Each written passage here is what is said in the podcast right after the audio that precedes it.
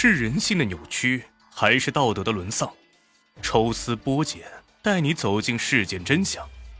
同样的案例，别样的精彩。欢迎走进《逢申大案纪实》。欢迎收听今天的《大案纪实》。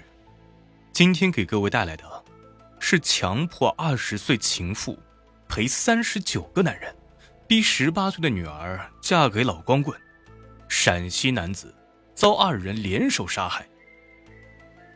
二零零八年四月十六号，陕西省榆林市米脂县高渠乡鸡寨村的村民，在一个沟渠内发现了一具男性尸体。办案人员来到现场之后，经过一番勘查，确认这是一起杀人抛尸案。办案人员在米脂县以及附近的县城发出了认尸启事，很快就有了结果。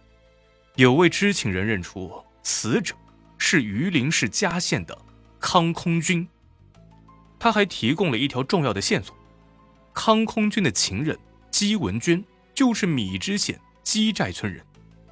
如此一来，姬文娟有着重大的作案嫌疑。二零零八年四月二十八号，办案人员在广州越秀区将姬文娟捉拿归案，经过审讯。姬文娟对杀害康空军一事供认不讳。与此同时，姬文娟将帮凶康红艳招供了出来，康红艳也随之落网。值得一提的是啊，康红艳正是死者康空军的女儿。康空军到底是做了什么，能逼得女儿和情妇联手将其杀死？康空军，四十六岁，陕西嘉县农村人。结婚生子之后，康空军不甘寂寞，和村里的一位寡妇搞到了一起。为了讨得情人欢心，康空军只能是不断的花钱，囊中羞涩之后，走上了歪路。二零零零年，康空军因为抢劫盗窃被判处有期徒刑八年，妻子早就对丈夫在外胡闹心怀不满，康空军刚刚入狱，他就离家出走，再也没有回来过。当时年仅十岁的康红艳只能和奶奶相依为命，父亲坐牢，母亲离家出走，康红艳的童年遭受了太多的白眼和嘲讽。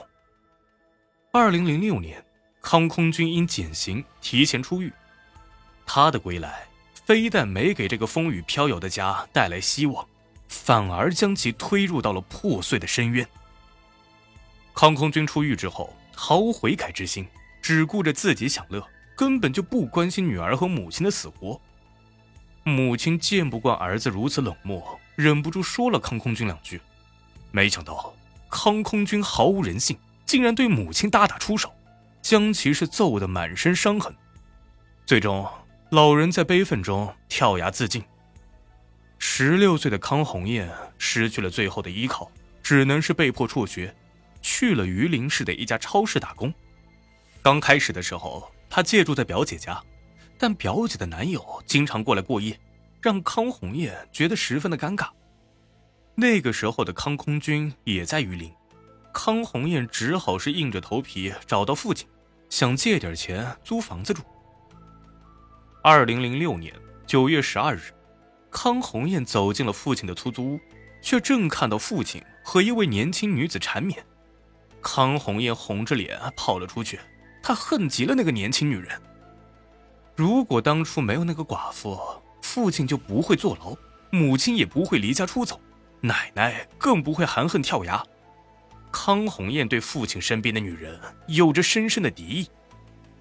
第二天，康红艳再次来到了父亲的出租屋，将那个女人的衣服剪碎，发泄着心中的不满。可令他意外的是啊，那个女人并没有阻拦。只是在一旁低声的哭泣。经过一番交流，康红艳才知道父亲的情人也是一个可怜人。他叫姬文娟，陕西米脂县人，才刚刚十八岁。姬文娟十三岁时因家庭贫困辍学之后，就去了县城的饭店打工。后来，姬文娟去了深圳某电子公司工作，谈了一个对象，两个人过起了同居的生活。二零零五年。十七岁的姬文娟怀孕了，她的男友却在这个时候突然遭车祸去世。男友的父母恳求姬文娟生下孩子，并且许诺给她三十二万元的报酬。姬文娟生下了女儿之后，将其交给了男友的父母。她拿着钱回到了榆林，并且在一家歌厅找了一份工作。在工作期间，姬文娟认识了一位大老板，那个人正是刚出狱不久的康空军。康空军自称是某公司的总经理，一番花言巧语将其骗到手。两个人同居之后，姬文娟才知道康空军。根本就不是总经理，他手中的三十二万元也被康空军偷去赌博，输的是一干二净。姬文娟曾经试图跑回老家，试图和康空军断绝关系，然而康空军并没有放过姬文娟，他带着一群混混找上门，威胁道：“如果姬文娟和他分手，他就杀了他全家。”姬文娟为了保全家人，只好跟随康空军回到了榆林。康红艳得知姬文娟的悲惨遭遇之后，对其十分的同情。他决定啊，住在父亲的出租屋，也好和姬文娟互相有个照应。为了让康空军改变暴躁的脾气，康红艳和姬文娟试图感化他。两人拿出微薄的工资给康空军买烟买酒，每天做好饭菜等着他回来吃。女儿孝顺，情人温柔。对于康空军这样坐过大牢的人，还有什么不满意的呢？康空军啊，的确是有了改变，脸上多了些笑容。然而，这个笑容的背后，却藏着一颗肮脏的心。